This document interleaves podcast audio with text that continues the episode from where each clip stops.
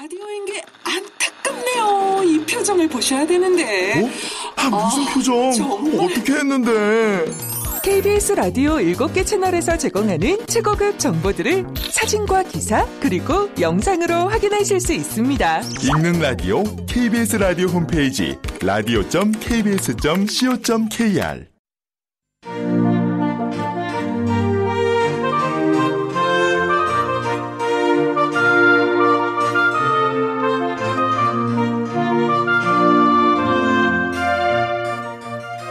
라디오 문학관 한국인이 사랑하는 우리 문학.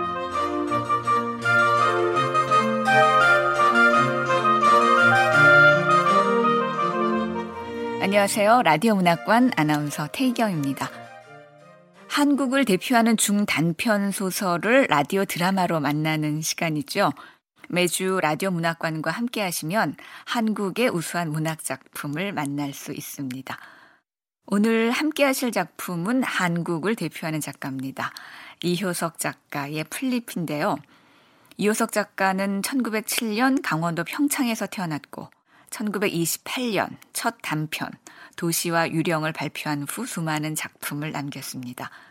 오늘 소개하는 플립은 아내가 사망한 이후이고 사망하기 전인 1942년도에 발표한 작품입니다. 들어보시면 알겠지만 1942년도에 쓰여진 작품인데도 전혀 그런 느낌이 없습니다. KBS 라디오 문학관, 한국인이 사랑하는 우리 문학, 이효석 작가의 풀잎, 지금 시작합니다.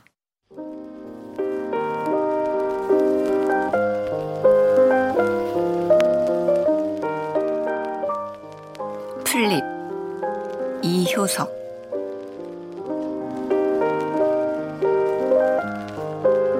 시인 월트 휘트먼을 가졌음은 인류의 행복이다.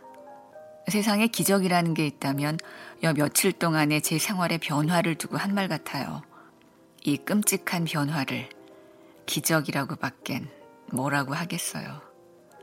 부드러운 목소리가 어딘지 먼 하늘에서나 흘러오는 듯 삼나 만상과 구별돼 귓속에 스며든다. 준보는 고개를 돌리나 먹 같은 어둠 속에서는 그의 표정조차 분간할 수 없다. 얼굴이 달덩이같이 훤하고 쌍꺼풀해진 눈이 포도알같이 맑은 것은 며칠 동안의 인상으로 그러려니 짐작할 뿐이다. 실과 사귄 지 불과 한 주일이 너물락 말락할 때다.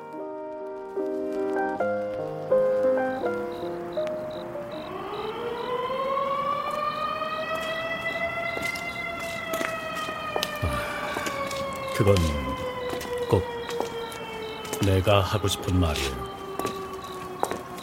지금 신비 속에 살고 있는 것만 같소. 다 이런 날이 있을 줄을 생각이나 해봤겠소. 행복은 불행이 그렇듯 아무 예고도 없이 벼락으로 닥쳐오는 모양이요. 되레 걱정돼요. 불행이 뒤를 잇지 않을까 하는. 그만큼 행복스러워요. 행복이고 불행이고 사람의 뜻 하나에 달렸지. 누가 무엇이 우리들을 어떻게 할 수 있단 말이오. 사람의 의지같이 무서운 게 세상에 없는데. 그 말이 제게 안심과 용기를 줘요. 웬일인지 자꾸만 겁이 났어요. 낮과 밤이 너무도 아름다워요. 모든 게 요샌 꼭 우리 둘만을 위해서 마련되어 있는 것만 같구만요. 방공 연습이 시작된 지 여러 날이 거듭되어 밤이면 거리는 등화 관제로 어둠 속에 닫혀졌다. 몇 날의 밤의 소요를 계속하는 두 사람은 외딴 골목을 골라 걸으면서 단원들의 고함을 들을 때 마음에 거슬리는 것이 없지는 않았으나 평생의 중대한 시기에 서 있는 준부에게는 그 정도의 사생활의 특권쯤은 그다지 망발이 아니리라고 생각되었다.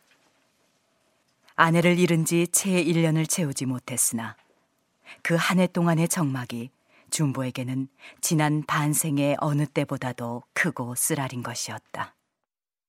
아내의 추억 속에서 남은 반생을 살아야겠다는 순교자다운 경건한 마음을 먹어본 적도 없지는 않았으나 준보의 체질과 기질로는 필경은 당치 않은 일만 같아서 역시 다음 숙명을 기다리는 희망이 그 어디인지 마음 한 귀퉁이를 흐르고 있었다. 사랑을 얻는 것도 잃은 것도 다 같이 하나의 숙명적인 인연이다. 다음 숙명을 준보는 실에게서 발견했다고 생각했다.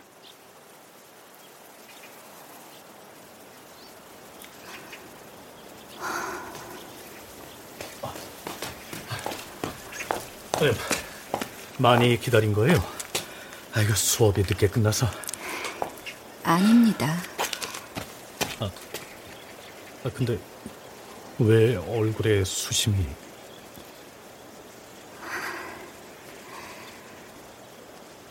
커다란 한이 있어요. 왜 선생을 더 일찍이 못 만났던가 하는. 제일 처음 만난 어른이 선생이었다면 얼마나 더 행복스러웠겠어요. 지난날의 상처를 생각하면 몸에 소름이 돋고네요. 아, 난 그런 소리 듣기를 좋아하지 않는데 괜히 담은 허물을 다시 따짝거릴 필요가 있을까? 자, 조금 걸읍시다. 선생님이 그렇게 이해하시는 것과 똑같이야. 어디 세상이 봐요. 항상 오해와 악의를 더 많이 준비해 가지고 있는 세상인데. 무엇이 귀에 들리든 지금의 내 열정을 지울 힘이 없음을 장담해도 좋아요. 말이 있어요. 실은 조심조심 한꺼풀씩 자기의 과거를 벗기기 시작했다. 시련이나 받는 선량한 교도와도 같이 준보는 마음을 다구지게 먹고 굳은 몸을 약간 떨고 있었다.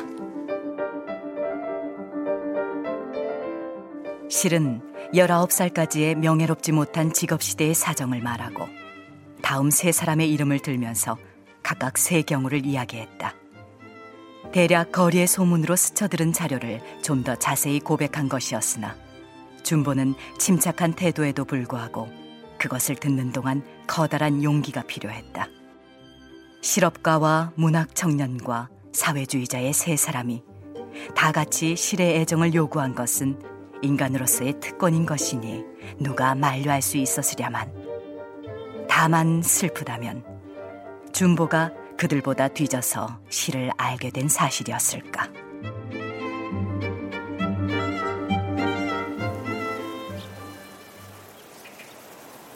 생각하면 울고만 싶어요. 왜 하필 인생이 그렇게 시작됐을까요? 실은 짜장 울려는 듯 나무 그늘 속으로 뛰어들더니 나무에 등을 기대고 고요히 섰다. 준보가 가까이 갔을 때 왈칵 몸을 던져오면서 코를 마셨다. 쥐이는 손이 몹시 차다. 괜찮소. 불쾌하셨으면 용서하셔요. 그러나 실상 지난 그것들은 아무것도 아니었어요. 사랑이 이렇다는 것은 오늘이야 처음 알았어요. 전 아무도 사랑하진 않았어요. 오늘 나서 처음으로 사랑을 알았어요. 이 말을 믿어주세요. 걱정할 게 없어요. 오늘의 당신을 사랑했지. 누가 지난 경력을 사랑했나요? 오늘의 그 얼굴과 교양과 취미를 사랑하고 인격을 존중해야 하는 것이지. 누가 지난 날을 계자는 것인가요? 이제 세상이 둘의 새를 알고 펄쩍들 뛰고 와글와글 끓으면 어떻게 하시겠어요? 그땐 제가 싫어지겠죠. 사랑도 세상 눈치 봐가면서 해야 하나? 응? 난 남의 비만 맞추면서 사는 사람이 못 되는데.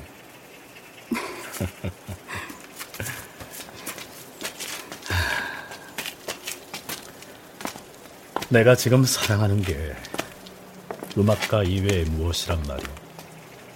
동경 가서 공부하는 음악 학도를 사랑하는 것이지.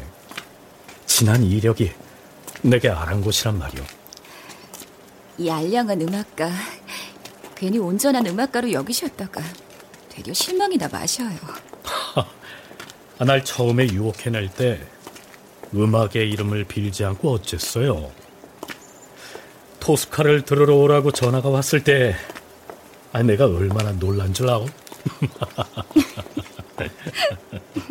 준보가 웃는 바람에 실도 따라서 웃게 되어 그 웃음으로 말미암아 엉겼던 마음이 활짝 풀어지는 것도 같았다.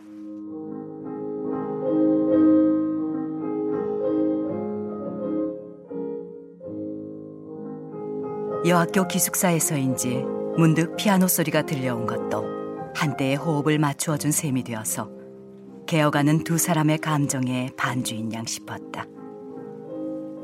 마음의 거리와 같이 몸의 거리도 가까울 대로 가까웠다. 토스카와 라보엠과 마담 버터플라이 신판을 구했어요. 들으러 오지 않으실래요? 그때까지 실을 만난 것이 서너 번. 그의 부드럽고 밝은 인상을 가슴속에 간직해 두었을 뿐이던 준보에게는 문득 한 줄기의 당돌한 직각이 솟으면서 그것이 마음을 억세게 지배하게 되었다.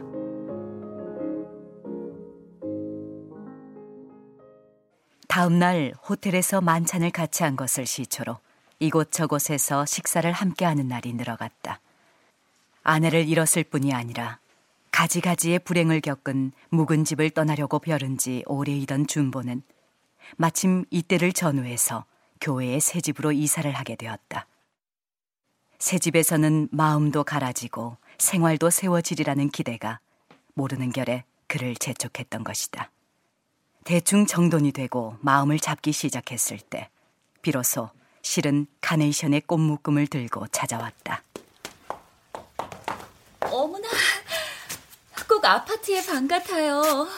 이렇게 넓고 높은 게. 어, 소설가라 역시 책이 많네요. 저 선생님 소설 되게 다 읽었어요. 제 마음의 세상이 얼마나 넓어졌는지 모르겠어요. 생활 감정도 꼭 제 비위에 맞고요. 유래니, 관야니, 미란, 세란, 단주, 일마, 나자, 운파해라. 인물들의 모습이 지금 눈앞에 선이 떠올라요. 에이, 뭐 그런 변변치 못한 이름들을 기억하지 말고 좀 더 고전 속의 중요한 인물들을 알아두는 편이 낫지 않을까요? 중요한 인물들이라는 게 뭐예요? 베아트리체니, 헬레니니, 햄넷이니, 그레첸이니 왜 하필 그런 인물들만이 중요한가요? 제게는 어쩐지 일만이, 미란이니, 운판이 하는 이름들이 더 가깝고 친밀하게 들려오는데요. 하, 아니 어쩌면 그렇게 고전 문학에 횡하단 말이오. 음악가가 아니라 문학가인 것처럼. 어, 꽃병이 여기 있네.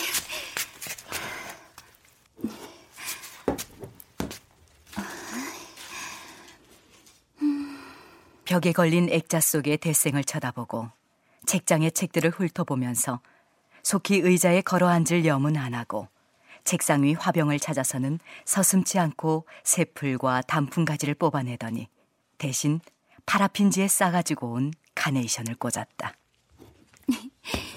꽃가게에 새로 나왔게 사가지고 왔어요. 좋아하세요? 어, 어? 전 이 흰 것과 붉은 것과 분홍빛에 각각 그 뜻을 안답니다. 흰 것은 난 애정에 살고 있어요고, 붉은 것은 난 당신의 사랑을 믿어요. 분홍은 난 당신을 열렬히 사랑해요. 커피를 타오리다. 애기들은 다 어쩌고 있어요? 주미와 수미. 언제인가 부인 잡지에 실린 가족 사진으로 기억했었어요. 얼마나 쓸쓸들 하겠어요. 뭐 저쪽 방에서 잘들 놀고 잘들 공부하고 있지요. 쓸쓸한 속에서 그 애들도 배우는 게 많을 겁니다. 뭐 자라서 독립할 때 누구보다도 굳센 사람 되겠죠. 아버지의 사랑도 크시겠지만 얼른 따뜻한 어머니의 애정 속에서 어항 속의 금붕어 같이 흐뭇하게 젖어 살아야죠. 남의 일 같지만 않게 가엾어서 못 견디겠어요. 자, 마셔.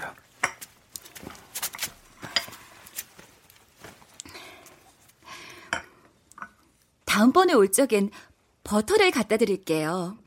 얼른 저만큼 살이 붙게요. 아니, 난 원래 살이 붙지 말라는 마련인 것 같은데. 두고 보세요. 제가 꼭 살찌게 해드릴게. 치밀한 일과표를 짜고 합리적인 생활 설계를 세우거든요. 음식과 운동과 오락과 공부와 과학적인 방법 아래에서 성공하지 않을 리가 없어요. 불과 1년이 못 가 이렇게 되게 해드릴게요. 두 손으로 커다란 테두리를 짜면서 과장된 형용을 하는 것이 준보에게는 더없이 신시하게 들려서 마음을 울렸다. 진심으로 건강을 걱정해 줌 같이 알뜰한 사랑의 표현이 없다. 절 왜 좋아하세요? 어디가 좋아서 사랑하세요? 사랑하는 사람끼리는 의뢰의 어리석은 질문을 되풀이하는 법인가 보다. 음악을 하니까. 문학을 공부함으로? 왜 좋으세요? 말씀해 보세요. 아유, 뭐 커져 좋은 것이지. 사랑의 이유와 조건이 뭐에 있겠어. 아니, 실례 말이지만, 누가 그리 알량한 음악가고 끔찍한 문학가라고 여기는데요? 그런 모든 것을 떠나서 난 단지 인간으로서 사랑할 수 있는 것이죠. 물론 저도 그 말이 듣고 싶었어요. 문학을 좋아하지 않으셨다면 생각만 해도 무서운 일이에요. 아니, 나를 사랑하는 데는 그럼 조건이 있었어? 글 줄이나 쓸 줄 안다고? 학교에서 어학마디나 가르친다고? 제게도 마찬가지로 소설가가 아니래도 좋았고 교수가 아니래도 상관없고 아니 들에서 바가는 지혜비였던들 제 맘이 움직이지 않았겠어요? 그야 서로 교수고 소설가고 음악가고 문학소녀야 한 것이 보다 좋기는 하지만 그렇지 않단들 왜 사랑이 없었겠어요? 조건도 이유도 없고 거저 맹목적인 것. 그런 것만이 참사랑이라고 생각해요. 어, 또한 가지 알아두어야 할 것은 난 가난하다는 것. 지금도 가난하지만 앞으로도 커다란 유산이 굴러들 가망이 지금 같아선 열다는 것. 따라서 세속적인 뜻으로 당신을 행복하게 하기는 어려우리라는 것. 제가 사치와 호사를 원한다면 벌써 제 한 몸 처치했지. 왜 이때 이날까지 기다리고 있었겠어요? 조건, 조건 하시니 선생께 요구하는 조건이 꼭 한 가지 있다면 그건 언제까지든지 절 사랑해 줍소사 하는 것. 결코 한눈을 파시지 말고 평생 저만을 생각해 주셔야 할 것이에요. 야, 한눈을 팔다니. 아니, 누가 그렇게 장난꾼이랍니까? 말 마세요. 거리의 소문으로 죄다 알고 있어요. 대단한 연복가시라고요. 그러나 전 그걸 그리 슬퍼하진 않아요. 이왕이면 여자에게도 인기가 있는 것이 좋죠. 촌촌거리고 평생 연애 한 번도 못 차려지는 그런 사내라는 건 어, 생각만 해도 진저리가 나요. 다만 꼭 하나. 자, 약속하세요. 어, 어 이, 약속 하, 하리다. 뭐예요? 앞으론 평생 한눈을 팔지 않겠다고. 저만을 생각하겠다고.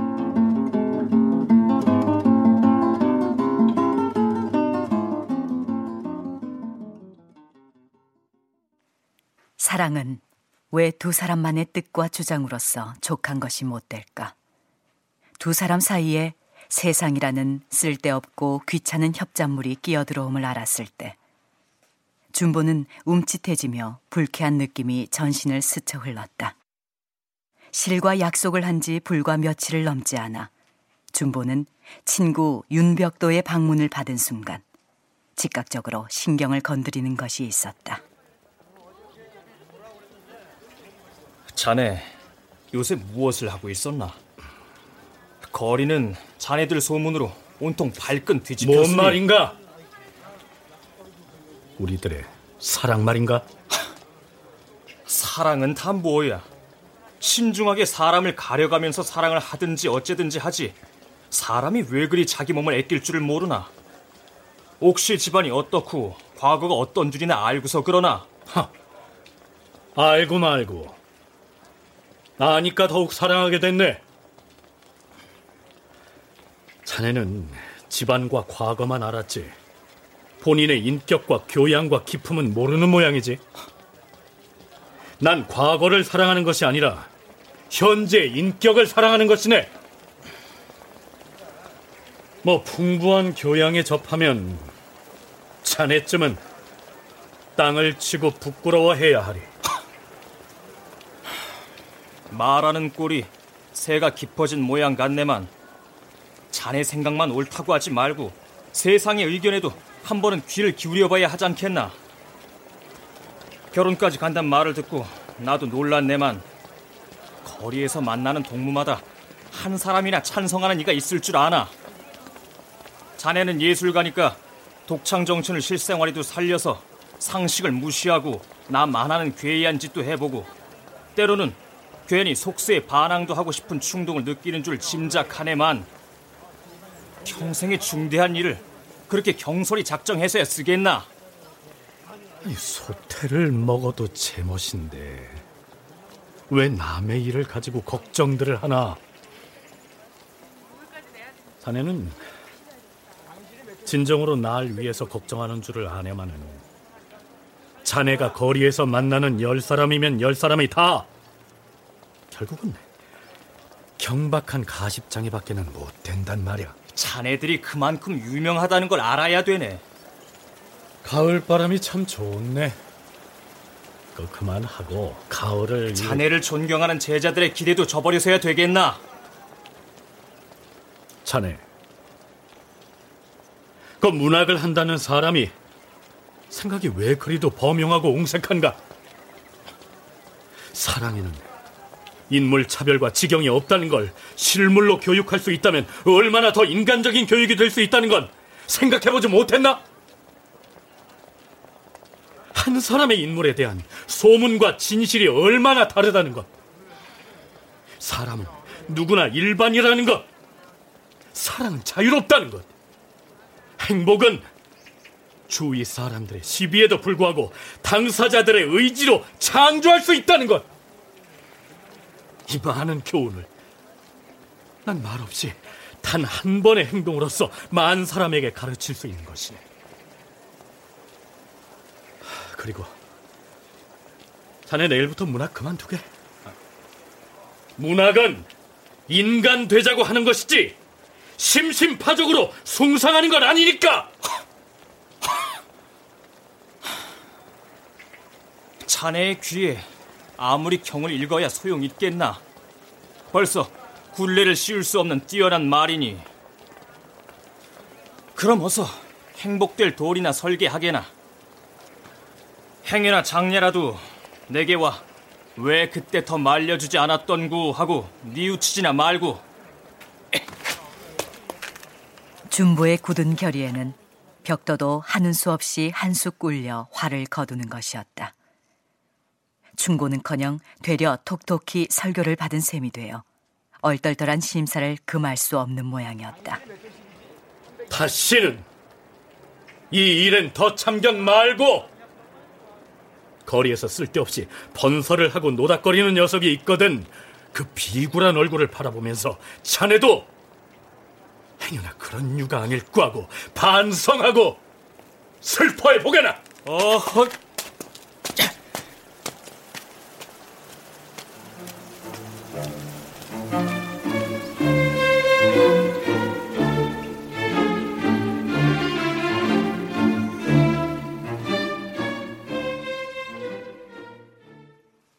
그러나 벽도가 그 자리에서 그렇게 만만히 꿀렸다고 생각한 것은 준보의 오산이었다. 한 수, 두 수, 동물을 생각하는 그의 애정은 깊어서 충고의 손은 실에게까지 뻗쳤던 것이었다. 거리의 소문은 해와 악의 테두리를 겹겹으로 더해서 두 사람을 둘러싸고 시끄러운 포이진을 각각으로 조여들었다. 몇 날이 건너지 못해 실은 한층 흥분된 표정으로 준보의 방문을 두드렸다.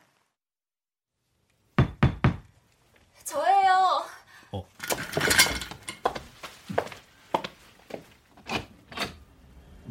무슨 일이에요?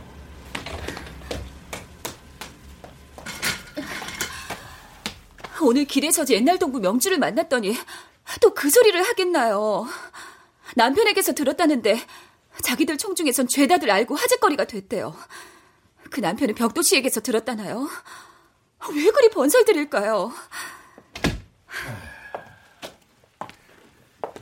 아니, 놀랄 것도 없잖아. 뭐 세상이 한꺼번에 발끈 뒤집힌데도 뭐 이제야 겁날 것이 없는데. 외딴 섬에나 가 살고 싶어요. 이렇게 시끄러울 줄 몰랐어요.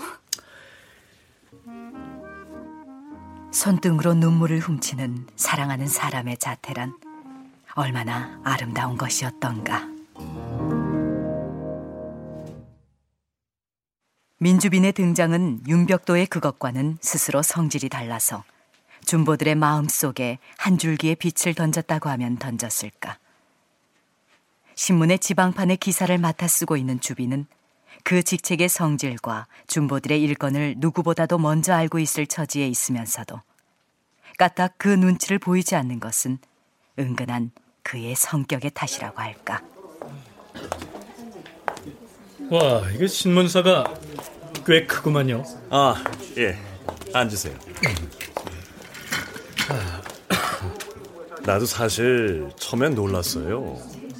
형이 그렇게 대담한 줄은 몰랐거든요. 그야 문학을 일삼으시니까 생각이 남보다는 다르시겠지만 결혼을 한데도 거저 무난하고 순결한 경우를 택하실 줄 알았지. 이렇게 문제의 파도 속에 즐겨서 뛰어드실 줄은 몰랐어요. 순결이란 대체 뭐요? 마음을 떠나서 순결만의 순결을 찾으면 뜻없는 일이라고 생각해요. 참으로 훌륭한 마음 앞에는 몸의 희생쯤 문제가 아닐 것이에요. 이게 벽도의 말을 들으면 모두들 반대라는데? 전 반드시 그렇지도 않습니다만 모든 문제 다 깔아버리고 아름다운 이와 결혼한다는 그 조건만으로도 좋지 않아요? 민주사님, 편집장님이 기사 가져오시래요. 어, 기다리라 그래. 아니, 저 바쁜 거 아니에요? 괜찮아요. 음, 뭐 옥시만한 인물과 미모라면 다른 조건 다 희생해도 좋고 말고요. 그 점에서 난 찬성이고 형의 그 자유로운 심정과 태도에 여러 가지로 반성되고 줏대 없는 내 마음에 매질해 보곤 했어요. 막상 내가 그런 경우에 처했다면 혹시 주저했을는지도 모르니까요. 마음의 자유대로 행동할 수 있고 행동에서 조금도 꺼리지 않는다는 것이 여간 장하고 존경할 만한 일이 아니에요. 이 형은 그렇게 말해도 대부분의 세상 사람들은 어, 존경은커녕 얼마나 비웃는지 몰라요. 결국 난 세상을 아직도 퍽 야만스러운 곳이라고 생각해요. 참으로 정직한 판단 없이 편견과 말썽으로 부화내동하고 경솔하게 떠들썩하는 그런 버릇이 있어요. 준보는 주빈의 이해에 대해서 이렇게 대답하고 바로 며칠 전에 겪은 조그만 변을 문득 생각해내면서 그것을 붙여 말하고 싶었다. 준보는 벌써 거리낄 것 없이 실과 함께 거리를 걷고 교회로 산보 가는 것이었으나 그날 늦은 오후에 영화를 보고 관을 나오는 때였다. 빽빽이 쏟아지는 인총 사이에 피곤한 몸을 맡기고 재물의 행길에 밀려나와 골목을 벗어났을 즈음 두 사람은 어느 결인지 무시선의 대상이 되어 있음을 몰랐다. 어머, 저게 중보와 옥실이라네. 어. 인전 제법 대담부하지.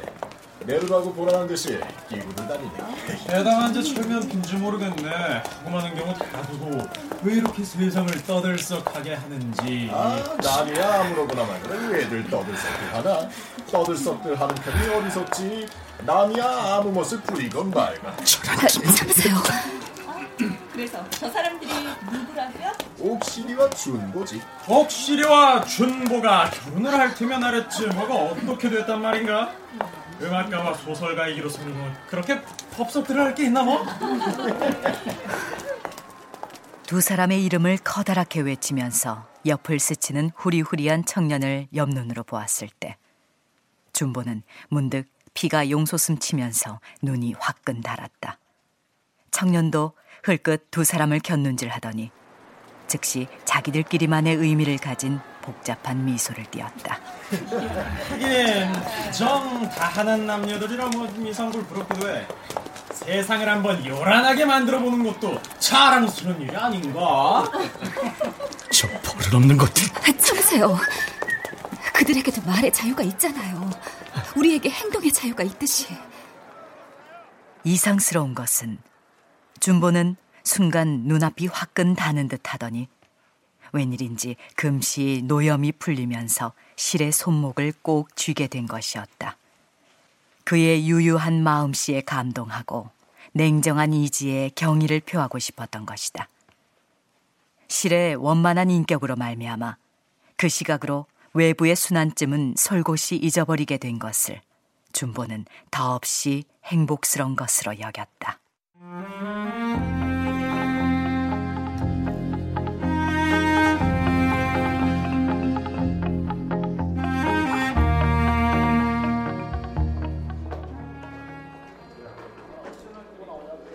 주비는 가느다란 눈 가장자리에 주름을 잡으면서 그 조그만 에피소드를 듣곤 하더니 세상이란 완고한 것 같다가도 실상은 의외로 무른 것이에요.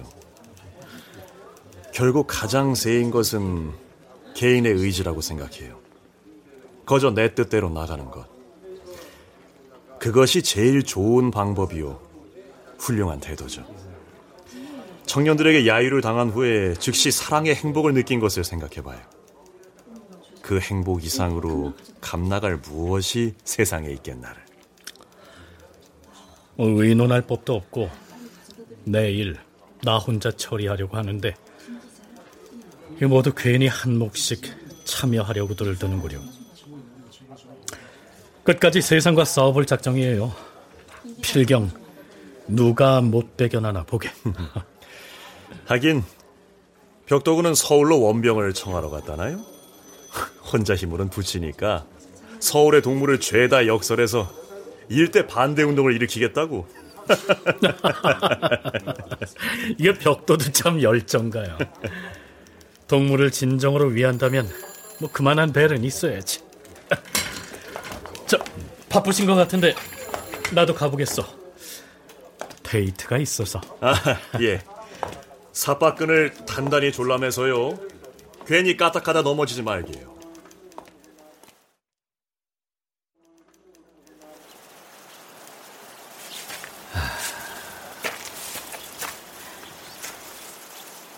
거리의 소문은 언제면 완전히 꺼져 버리려는지 주일이 거듭되고 달이 넘어도 조그만 도전과 걱정거리는 삐지 않났다. 세상이 정 시끄럽고 말썽이거든. 우리 촌에 나가 염소나 기르고 닭이나 쳐요. 네? 뭐 좋고 말고 속세에 그렇게 연연해 할 것도 없는데 남은 반생 차라리 전원의 목가 속에서 살 수 있다면 뭐 그역 좋고 말고요. 소와 돼지까지를 기를 수 있다면 더욱 좋겠어요. 1년 먹을 햄을 만들어 두고 소는 젖을 째고요. 소가 잘 되면 버터 제조업을 시작해도 좋죠. 집에서 손수 버터를 만들어 먹을 수 있는 처지. 전 이걸 인간 생활의 최대의 이상이라고 생각하고 있어요. 어디 이상을 실현해 봅시다. 그래. 과히 어렵지 않다면야. 가랑잎이 발 아래에 요란스럽게 울리는 숲을 사이에서 헌칠한 나뭇가지 너머로 푸른 강물을 내려다보고 그 너머 마을의 인가들을 세면서 전원의 명상에 잠김은 그것이 실현되든 안 되든 단지 그것만으로도 행복스러웠다.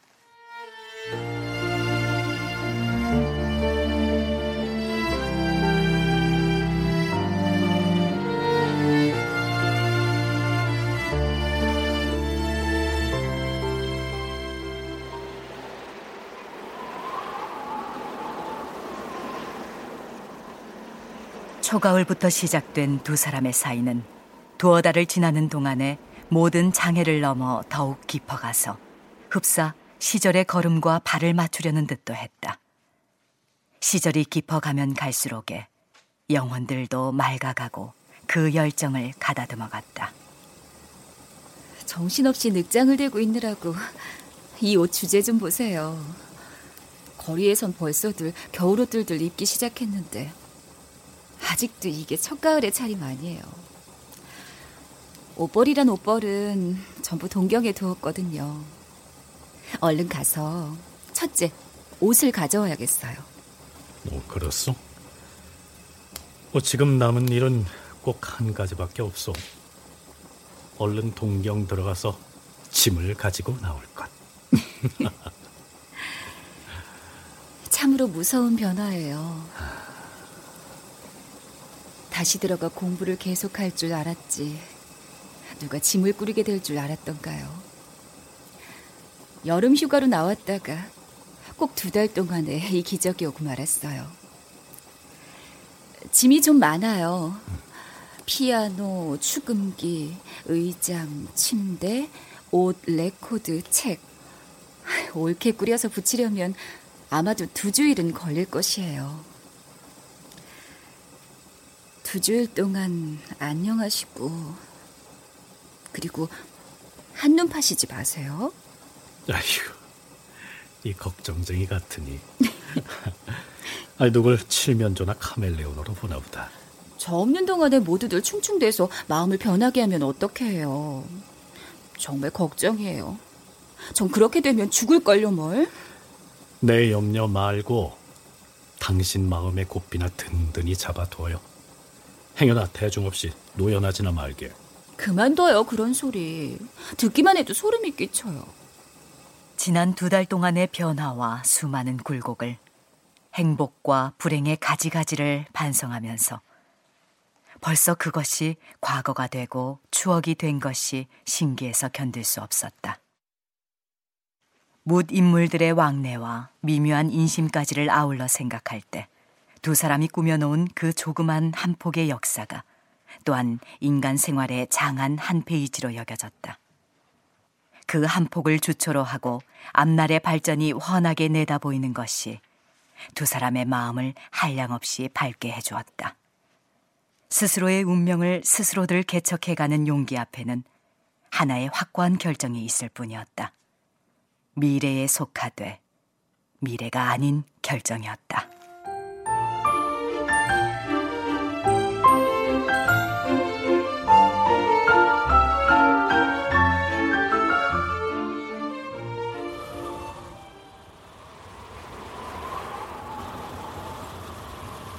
사만이 풀리고 사원이 시작되는 날, 드디어 실은 동경으로 길을 떠나게 되었다. 날마다 학교로 오는 전화가 그날은 특별히 아침 일찍이 왔다. 오늘 떠나게 될는지도 모르겠어요. 안녕히 계셔요. 실은 역에서 보냄을 받기를 좋아하지 않는 성질에 떠나는 날짜의 결정을 언제나 확적히 작정하지 않고 흐려오던 것이었다. 세상에 작별같이 마음 성가신 일이 없어서 역에서 마주보고 눈들을 붉히면 도저히 떠날 용기가 생기지 않는다는 것이었다. 아니 몇 시에 떠난단 말이에요? 몇 시에? 모르겠어요. 떠날지 떠날지 안 떠날지 모르겠어요. 아이들 데리고 얼마나 고생하시겠어요. 제발 몸 주의하세요. 병원에 자주 다니시고 많이 잡수시고요. 제발 제발 건강하세요. 열 번, 백 번 듣는 이 몸에 대한 주의가 번번이 마음을 울리는 것이었다. 조급하게 차 시간을 거듭 묻고 되물었으나 종시 대답이 없는 전화는 끊어졌다. 떠나도 필연코 밤이려니 생각하고 준보는 학교를 일찍이 나와 그를 보낼 약간의 준비를 갖추어 가지고 저녁 무렵은 되어 가게로 전화를 거니 그의 언니의 대답이 이미 3시 차로 떠났다는 것이었다. 밤에 가게로 내려가니 언니는 금시 장난을 하고 난 아이같이 빙그레 웃으면서 말했다. 기어코 가만히 떠나고 말았어요. 그의 성질이 원래 그래요. 여럿이 나가면 결국 울고불고해서 못 떠나고 만답니다. 이젠 전화나 기다리는 수밖엔요. 무사하거나 다녀온다면 더 바랄 것이 없죠. 날짜의 기룡을 몹시 가리더니 오늘이 그럼 대한 날인가 보죠. 그렇답니다. 삼벽 대안이에요. 여기 괴력 보셔요. 삼벽 대안 맞죠? 떠나도 대안, 돌아와도 대안. 대한날, 제발 무사 태평하고 만사 형통하소서. 축원의 말을 마음속에 외면서 준보는 두 주일 동안 만나지 못할 실의 자태를 머릿속에 떠올려 보았다. 달덩어리 같이 훤한 얼굴과 포도알 같이 맑은 눈이 분명하게 뚜렷이 떠올랐다. 맑은 목소리가 아울러 귀에 올려왔다. 제발 몸 주의하세요. 병원에 자주 다니시고 많이 잡수시고요. 제발 제발 건강하세요. 실의 육체와 영혼의 한 방울 한 방울이 한 점 빈틈없이 준보의 속에 그대로 살아 있었다. 준보는 그것을 마음과 육체를 가지고 역력히 느끼는 것이었다.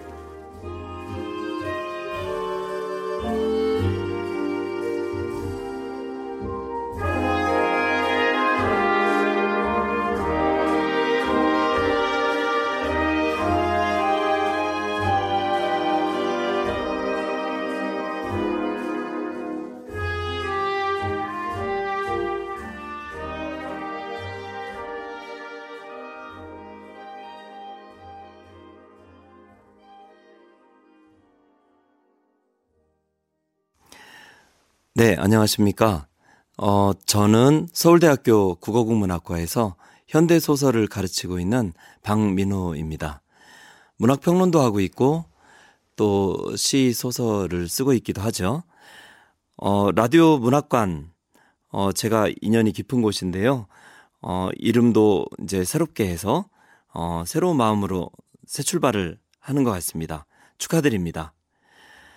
어, 첫 작품으로 이호석 작가의 플립을 어, 여러분들께 들려드리는데요. 이 플립은 어, 썩 잘 알려진 작품이 아닙니다. 이호석 하면 뭐 메밀꽃 필 무렵으로 너무나 잘 알려진 작가죠. 어, 서정적인 소설을 쓴 작가로 알려져 있고 낙엽을 태우며 또 그 수필인데 어, 소설 형식으로 낙엽기라는 것도 이제 썼죠. 어, 자연과 어떤 인간적인 본성의 아름다움 또 그 긍정적 가치를 어, 쓴 작가였는데요. 이 이호석 작가가 1942년 1월에 그 발표한 단편 소설이 바로 이 플립입니다. 플립은 원래 어 월터 월트 휘트먼이라고 해서 어 미국의 민주주의 시인이라고 아주 널리 알려진 시인의 시집이 풀잎이라고 있어요. 그런데 바로 이 작품에 그 풀잎이 어, 그 시들이 그 실려 있습니다. 그 시들을 어, 수록하기도 하고 인용하기도 해 놓으면서 작품 제목을 풀잎이라고 달았던 것이죠.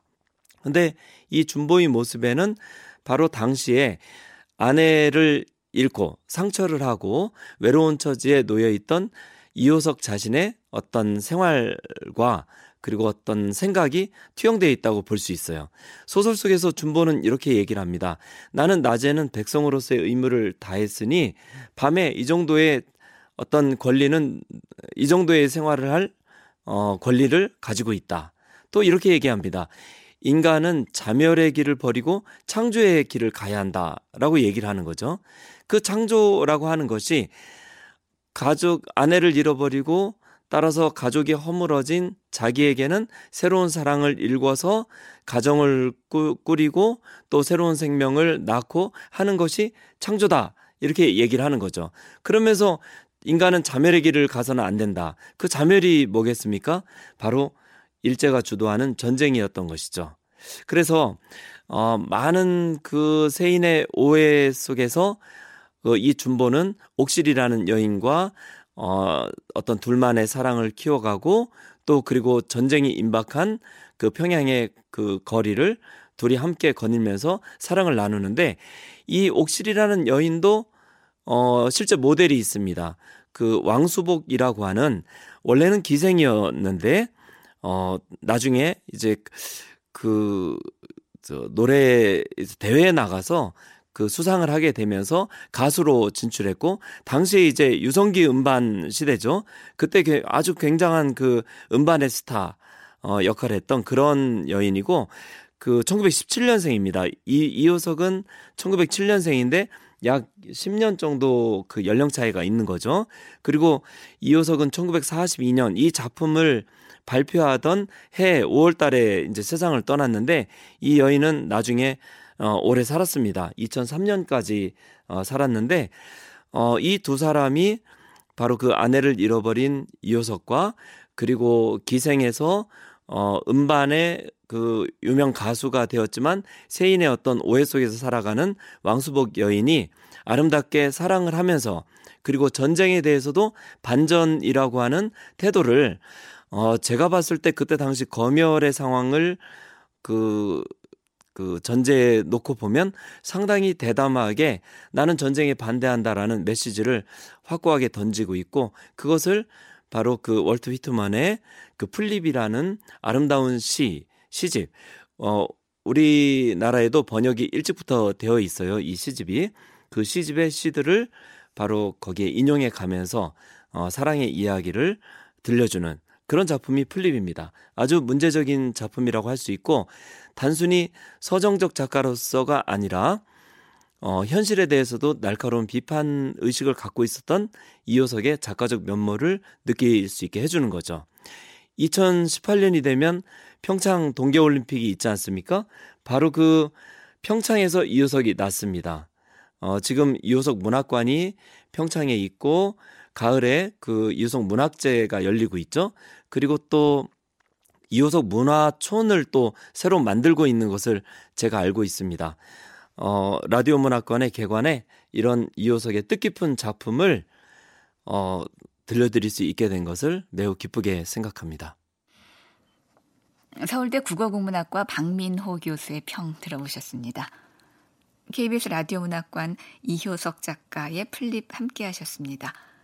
음악 장순현, 효과 안익수, 강우석, 노동걸, 기술 김남희, 극본 서연이, 제작 강요한, 지금까지 진행의 아나운서 태경이었습니다. 다음 주 이 시간에는 김금희 작가의 너무 한낮의 연애 보내드립니다.